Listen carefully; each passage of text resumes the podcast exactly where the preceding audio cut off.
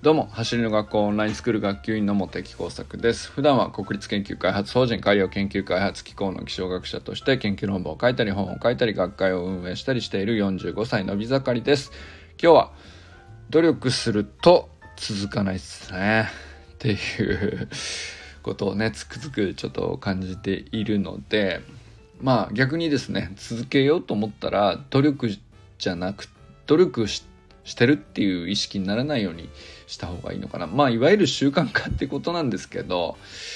えー、まあそのためにどうしたらいいのかっていうのでみんな困ってるかもしれないけどでもやっぱり改めてそれを知っといた方が知っといた方がっていうか知ってるかもしれないけど何回もねやっぱり言い聞かせないと、えっと、頑張ろうとしちゃうっていうのがやっぱ逆効果だなという気がしてですね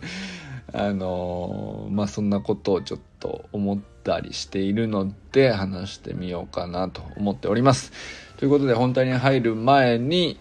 お知らせをします。走りの学校 YouTube チャンネルでは毎週月曜日、水曜日、金曜日の20時、今日もですね、20時に発表されます。最新のスプリントテクニックの習得方法、おすすめのフィジカルトレーニング、ストレッチやウォーミングアップに有効なメニューを出し惜しみなく紹介しております。現在、チャンネル登録者11.7万人ですけど、まだまだ伸び盛りですので、ぜひですね、チャンネル登録の方と動画へのグッドボタンを忘れずにお願いいたします。そしてですね、最近、えー、橋の学校の切り抜きチャンネルというのが立ち上がりまして、こちらではですね、例えば、Q&A コーナーとか、あのー、本編の方のね、最後についてたりするんですけど、これが結構ね、濃い内容が多かったりするので、それはそれだけで、うん、と抜き出して、まあ、ちょっと短く見やすくまとめてっていう形でね、えー、切り抜きチャンネルっていうのも別途できておりますので、そちらもね、ぜひ、見ていただければなと思っております。まあ、あとはね、あのー、走り学校の公式のインスタグラムアカウントもあるんですけど、ここ数日でちょっと、えー、充実させるように、えー、まあ、あの、ボランティアスタッフでみんなで盛り上げているという感じになってまして、結構ね、あの、見応えある内容になってるんじゃないかなと思うので、ぜひぜひそちらも見てもらえたらなと思います。ストーリーズとか、えー、まあ、リールとかね、あのー、まあ、目につきやすく見やすく、まあ、ちゃパッと見れて、うんと、あ、そういえばそうだったって思う人もいるかもしれないし、あ、それ知ってたら全然それすぐやろうみたいなやつとかも結構あると思うんで、ぜひね、見てもらったら本当にお役に立てるんじゃないかなと思います。あん本当に時間を取らずに、ちゃんと役に立つっていうものも本当にたくさんあるので、あのもちろんね、本編の YouTube チャンネルは、あのまあ、10分っていう時間があちゃんと取れる時はねあのそちらをしっかり見ていただくのが一番いいとは思うんですけどやっぱりあのもし大体1回は頭に入れてんだけどちょっとどうだったかなっていう意識を取り戻すにはやっぱり短いってすごく大事で、うんと、本当何気なく見ておくだけで自然とまあ実際にトレーニングやるときに自然と動けるようになるんですよね。でそこがたどたどしくならないとか次なんだっけこの動きどうするんだっけとかあの一個一個ねやっぱり慣れが最初は大事だと思うんですね。で慣れるための時にうんとやっぱりちょっと見返すちょっと見とくっていうまあ一つ一つ結構大事なんですよ。その動きであのあんまり判断を頭にさせないというかうん決断とか考えるとか、まあ、そういうところでも結構ね脳みそがカロリー使っちゃうとですね練習自体が疲れちゃうんですよね。でまあこれ今日の話そうと思ったきっかけでもちょっとあるんですけど、まあ、要するに努力すると続かないっていうことの趣旨なんですけど、まあ、今日の本題にそのまま続けますね。えー、っとねまあ努力っていうとまあ、かなり重めの決断をしてですねよし頑張るぞって言っていろいろ考えてこうしてああしてどうしてって、えー、やってるイメージなんですよね。で実際それはあのある時期大事な場面ももちろんありますし、えー、決してね否定されるようなもんじゃないんですよ。ただしうんと本当に最初の初動というかあの動き出す時には大きな力がかかるっていうのは何でも一緒なんですね自転車こぎ出す時には最初重いじゃないですかペダルってでまあスプリントやるにしたって一番最初のスタートに一番力が必要だけどスピード乗ってくればねあの力っていうよりはとにかく足が、えー、遅れてこないようにするっていうそっちに話が移ってきますよね。でやっぱりうんと本当に最初の最初ね、えー、努力と言われるようなあ部分っていうのはあのある時期必要な面があります。ただし、うんと、じゃあエンジン一回かかったらですねその後は今度努力からですねうんともうこれスプリントと本当に一緒だなと思うんですけどうんと努力じゃなくしていく自然に足が出てくるような感じ自然に考えなくても自動的に動いていくような感じになっていかないと実際その継続できないんですね。その手足の動きの連続っていうのもあの自然にやれている人が実際には早いわけですよ。当たり前ですけどそれいちいちこう動かしてああ動かしてって考えていたらそのスピードについていけなくなっちゃうんであの当然ですけど、まあ、ゆっくりねフォームを確認しながら意識しながらっていうフェーズももちろん大事だしそれはそれで全然いいんですけどもし早くやりなおなおかつ長い距離例えば100以上200とか400とかねまあ長くなればなるほどよりシビアな条件のものになってくればくるほど、うんとやっぱり自動的にそれらが全て行われていくようにしていかなくちゃいけないんですよね。でこれは本当に、えー、走りそのものだけでもそうだし、えー、走るためのトレーニングを日々続けるとかそういうことに関してもそうだし、うん、何でもそうだと思うんですよね。でそれを、あのー、結局自動的に考えずにどんどんあの決まった時間に決まった場所で、あのー、自然にできてしまうっていう状態を習慣化されたって言ってると思うんですけどあのまあだから習慣化されるためにこれを習慣化しようっていうためにいろいろ考えたりとか試行錯まあ、試行錯誤っていうのかなあの勉強したりして習慣化になるにはこういう条件が必要とかってあるんでねあの決まった時間にするとか決まった場所にするとかこれこれの後にくっつけいつも習慣でやってるものの後にくっつけるとかいくつかテクニックがあるじゃないですか。でまあそういうものを使って、うんと、当たり前に考えずにやれちゃうように持っていくっていうところにはあの慣れないことをね最初始める時にはある程度の、うん、力がかかるというか負荷がかかるのは当たり前だと思うんですけど、うんと、それを長く本当は継続していくことの方がより重要だったりしますよね。でその長く続けていくためにはあのそれを行うということに対してまず第一には頭を疲れさせない判断させない決断させない もうやるぞとか頑張るぞとかそういうことをいちいち思わせない頭にね。でそれをやるともうそれだけでカロリー使っちゃうんでで疲れているとかちょっと調子が悪いとか、えー、そういうね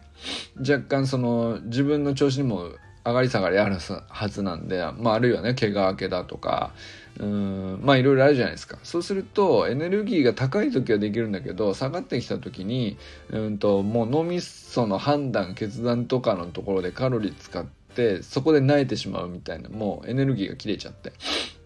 あと実際の行動にまでたどり着けないで途切れてしまうっていう、まあ、そういうことがよく起こるんですよね。で僕ももう散々それを経験したのでやっぱりそれだけは起こらないように、えーえーとまあ、心がけられたらあの結局それがうまくいったものに関しては続いているっていうことで例えばそれのうちの一つがあの走りの学校のスプリントトレーニングでもあるし、うんと、走りの学校に付随する僕にとって大事なもので言えば書道負荷トレーニングであったりとか、えー、まあ、どこどどういう曜日に何何時頃やるとかっていうで場所も決まってるとか。えー、どういうタイミングでやるようにしているとかそれを決めておくっていうのがすっごいあの効くんですよね。そうするとまあなんていうか多分ですね自分のそういう習慣自分個人の一人の中での習慣化としてのうーんまあ判断決断がいらないとかっていうのも、うん、当然大事なんですけどそれ以上に、えっと、例えばですねご家族いらっしゃる方の場合は周りもなんかそれをねうんとはいはいあなたはそうこの時間になってこうなるとこうするのねっていうのを織り込み済みで周りも動き出すっていうか、うんとまあ、例えば最初はねえっ、ー、と、どこどこ行ってきて、1時間ぐらいこれをやって、こういう風になるよと。だから、もし何かあったら、え、1時間半後ぐらいからだったら、えっ、ー、と、な、なんだろうな。あの、他に必要なことがあればね。できるけど、ここから1時間はちょっと家でま、開けて、ここで何々してますよって、一つ一つ説明したりしなきゃいけないかもしれないですよね。例えばね、まあ、あの、トレーニングを行って、11あの何時から何時までぐらいかかると思うってままずわざわざ最初はさ本当に最初はさあの突然何かを始めたとしたらですけどまあそしたらあのね周りにも説明しとかないとあの人何やってんのっていうでちょっとこれ頼みたかったんだけどこれできるっていうのがあの周りから言われる時にうんとまあまあ順番さえうまく組めれば全然問題ないんだけどあの一つ一つ説明するのはそれはそれでね最初は負荷がかかると思うんですよね。でもまあそういうのも周りもだんだん織り込み済みになってきてくれたりとかそういうのもあるんですよね。でそれって本当に、うんと、自分個人の中での自動化っていうだけに閉じてなくて周りも全徐々にねこう、うんと自分の自動化された動き習慣化された動きに対してまあそれを織り込み済みになっていくというかあのまあ、そこも結構大きいんじゃないかなと思うんですね。逆に止まるとすればそこも大きいということなんですよね。あの周囲の事情で止まるっていう可能性は大いにあり得ると思うんです。例えばですけどあの周りの環境で自分の近しい人が、えー、まあなんかトラブルがあったりとか、えー、あまりそのうんとね他にいろいろと大変な時期だったりとかまあそうこうするとあの自分だけ自分のペースで同じ習慣で同じことを繰り返すなんていうペースがさ保てる状況というか環境が成立しなくなってくる場合もあると思うんですよね。まあそれはね逆にその続けない方がよくて一旦止めてそっちにちゃんと注力しなきゃいけないっていう場面だって絶対あるはずなんでそれはそれでよくてでもあのやっぱり自分で、えっと、できる範囲のコントロールというかあのちゃんと伝えておくとかあの意向を聞いておくとかあのこれをやってもやるつもりでいるんだけどこうでいいかとかっていう話ですね。話をつけておくっていうか。それはね結構あの重要なところなんじゃないかなと思うんですよね。そうするとあの一つ一つ毎回例えばトレーニングに行くとかっていう時に、うんと、負荷が小さくなるし、うんと、まあ逆にある意味ねいい意味ではあの周りがそれ織り込んでんのに行かないのもなんか変だなっつってちょっとやる気が下がってる時でもちょっと行ってしまうみたいな 背中を押してもらう感じにもなったりすることもありますしね。まあ、それは本当に一つ大事なとこなんじゃないかなと思ったりしてで例えば努力ってていうのはそういうところに対して払ううん、コストというかそういうもんなのかなと思っていてトレーニングそのものに対して努力するっていうことをやってしまうとうんと往々にしてその本当は必要なね周りへの配慮であったり説明であったりとかあのあるいはあの続けるために、えー、なんかうまくいきやすい条件に整えておくっていう自分のできることを落としなんていうか見落としてしまいがちになったりとか時間決めればいいのになんかバラバラになっちゃったりとかあの本当ちょっとしたことじゃないですか。でもそこが抜け落ちたりすると本当続かないんですよね。あのこれはあのトレーニングそのものに対するその現場で実際に辛い動きをしてるとかさあのドリルを実際に取り組んでること自体を努力として捉えてしまうとあのやっぱりそれを逆に何ていうか頑張らないとできないものっていうふうになんか逆に認識してしまったりネガティブなものに捉えてしまったりとかあのちょっと調子が落ちてきた時に、うんと、ハードルとして感じてしまったりとか本当ねあの もったいないんですよね。そういうふうに思っちゃった時点でかなり、えー、難しくなってくるというか難易度が上がってしまうんですよね。同じことやってるだけなんだけどちょっとした見方の違いじゃないですかそれって。でトレーニング実施すること自体に対してはもう努力とは思わないっていうあのただの習慣であって頑張ってるわけでもなければただ続けると決めたことであってうんまあ努力というかコストを支払うのはあの自分がいかにね決断をせずともそれをしてしまうように仕向けていくかとその仕組み化のところにあのどうやったらそうなるかなってあの考えるなり説明するなり周りと話をつけるなりっていうところじゃないかなと思ったりしています。で例えばねえー、僕もこの音声配信とかさよく毎日月見ますみたいな話ありますよね。あのよく言われます。まあトレーニングもよく続きますねって言われますけどね。あとはそれ以外もまあちょこちょこ言われることもありますけど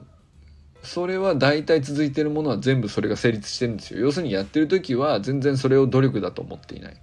でそのやる手前のところで、うんと、どうやったら続くかっていう仕組み化のところに対してちゃんとコストを前もって支払っていて、うんと、周りとも話がついている。うん。まあ、続くようにするための仕組み化として時間も大体ここって決めている、えー、その時に、うんと話をの、まあ、例えばさネタがすぐ切れますよ。僕も毎日毎日その場で考えてるんで。だけど、まあ、この時間になったら10分だけこの幅でなんか、うん、ちょっと周り見て文字探して、えー、見つかんなくてもまあその何て言うかなうんパッと目に入った範囲内でもう書くだけ書いておいてタイトルだけ。あの思いつく範囲内でっていう。まあだからそれで出てきたのが今日の努力するとね続かないっていうのもあのたまたまざっとこういくつかいつも見ている他の人の発信とかねざーっと眺めてうんと、例えばですね、ネタばらしますね。えっ、と、僕がこの努力すると続かないって思ったのは、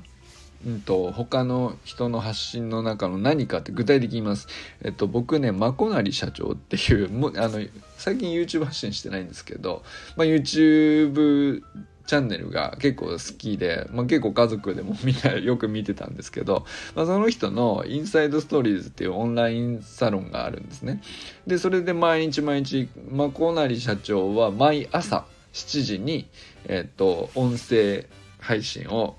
しているんですよ。で、それを毎朝聞くっていうのが僕の習慣なんですね。で、そうすると、で、そこで大体何かしらの、こう、ね、なんていうか、フックになるようなキーワードであるとかキャッチコピーっぽいものであるとかあちょっとなるほどなって思うとか全然スプリントの話と関係ない話ばっかりなんだけどうんとまあまこない社長だと生産性を爆上げさせるみたいなさそういう話が多いんですけど、うんとまあ、やっぱり仕組み化っていう今日で言うとねキーワードがあってまああのー、まこなり社長の発信の仕組み化っていうのは全然内容として全然違うんですよ。全然違うんだけど、うんと、僕が気になっていることスプリントトレーニングは継続が大事っていうこと。じゃあそれを自分がどうやったら楽に続けていけるのか努力したしたら仕組み化にならないんで、うんと、そのために何て言うかなあのーまあなんていうか面白いと思う興味が赴く方向にちゃんと勉強するというかあのそういうふうにしておけばしておく勉強すればするほど楽になるっていう感じですね。でその中で、えっと、自分を楽にさせる何て言うか情報を探して勉強するみたいなことをやっている中で、まあ、習慣化ってどうしたらいいんだろうみたいな YouTube チャンネルとかいっぱいあるからさでそうするとまああのそこそこの何て言うかあのまあこういう風にすると大体習慣化するよねみたいな話ってまあ頭に入ってきてまあそれに大体大きくははず何て言うかな理論を知っておく必要はないと思うんですよね。だけど大きくそこからずれないようにしておけばいいだけだと思うんですよ。で仕組み化っつってもそんな大げさにねうんとスイッチをいくつか用意してこれを確実に押せば確実にこれが自動的に発動してもうピタゴラスイッチのように、うん、パタパタパタと全部が自動的にみたいなさそんな綺麗なものじゃなくてよくて、まあ、大体でいいわけですよ大体で。あのそんなね完璧な仕組みを作る必要全然なくてあの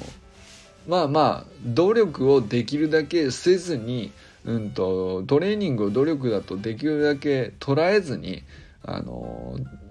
まあ楽に楽しんで、えー、回数を繰り返せるような状態に持っていきたい。そこだけそれがまあ目的なのでそこにちょっとずつ寄っていけさえすればまあなんていうかうん、完成度はね高くても低くてもそんな売り物じゃないんだし自分のためなんだしっていうね。だからあのある程度でいいんですよ。ある程度でよくて。でそれそういう勉強っていうのも、うんとまあ、僕は最近好きになったんですけど最近好きになったのもそれ自体が結局努力だと思わないようにやっているからだと思うんですよね。あの娯楽だと思って、まあ、この社長の発信を聞いたり見たりしているとかさそれだってさあの固く言って努力だとかうんと勉強だって思っちゃったりするとうん子さんの言っている通りにちゃんとできていないみたいなあの厳しい評価したらさ全然こう役に立てられなくなっちゃうんですけど逆なんですよね。こうあのちゃんとやろうと思わないであの好きだから面白いから聞いてるっていう感じのふわっとした感じで でもあの毎回繰り返して、えー、いろんなことを聞いてまあまあなるほど面白い言い方するなとかあのまたこれ言ってんなみたいな、まあ、そんな程度でえー、聞き流しつつでも身につけていけばいいんじゃないかなと思ったりしてるんですよね。でこれはあのー、まあ、例えば今日は僕の音声配信だったらこうしてるよっていうネタばらしみたいなお話をしましたけど結局その最初に言ったねうんと YouTube チャンネルを10分とかっていうとまあそれなんかまあ例えば長くはないんだけどうんと一回見終わった後に継続してこう自動的にその動きとかそのドリルの意味であるとかっていうのを、まあ、楽に取り込んでいくんだったら、まあ、より短いものをあのチャンネルとして持っておくっていうかあの見るタイミングもね決めておけばいいわけじゃないですか。まあ自分の時間取れるタイミング10分なら10分取れるタイミングがあると思うしえー、切り抜きぐらいでね、えー、12分だったらここのタイミングで撮れるんじゃないかなとか、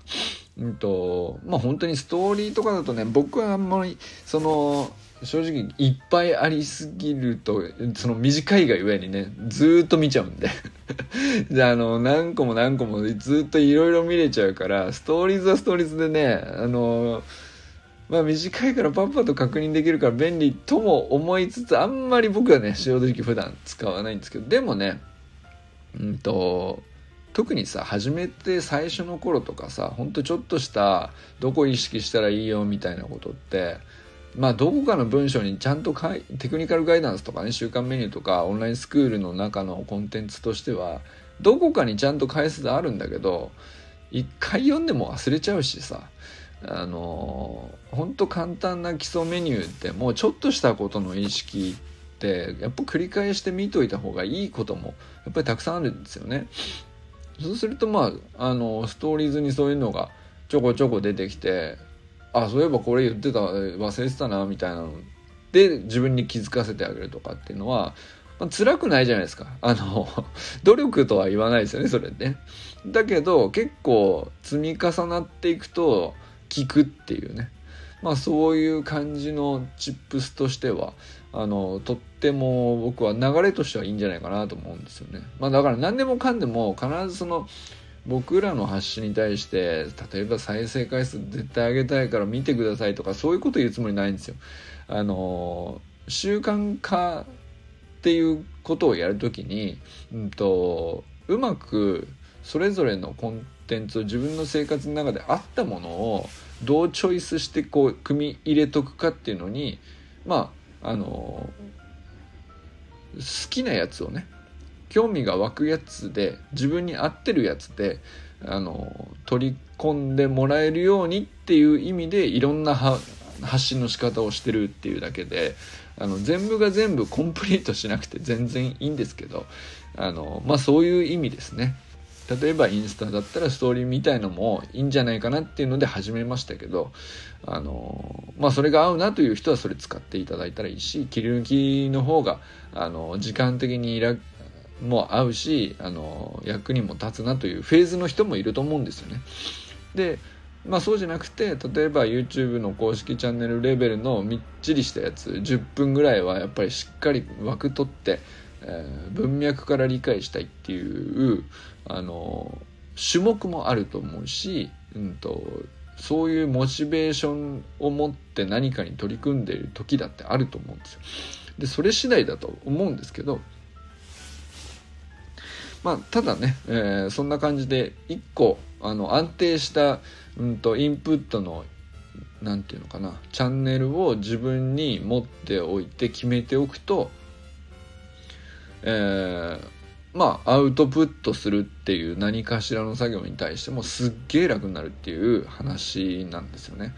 あのまあその例として あのちょっと分かりにくかったかなあの眞子さんの例はねあの僕がこう音声配信よく続きますねの例としてはあの僕もそんなあの毎日毎日ネタ出すのにえゼロから生み出すなんてもちろんできないんでで大体誰かのななんか言ってる話をパクりつつ半分パクりつつ半分はでもそれとこう思いつく自分のアレンジというかアドリブというかあの適当に混ぜてるだけなんで。あのでもそれって絶対インプット先の、まあそこそこクオリティがちゃんとしてて面白いなと自分が感じれてて、うんと、大体毎日ここで、えー、56分でインプットできるって決まってるんだったらそんなあの楽しいだけで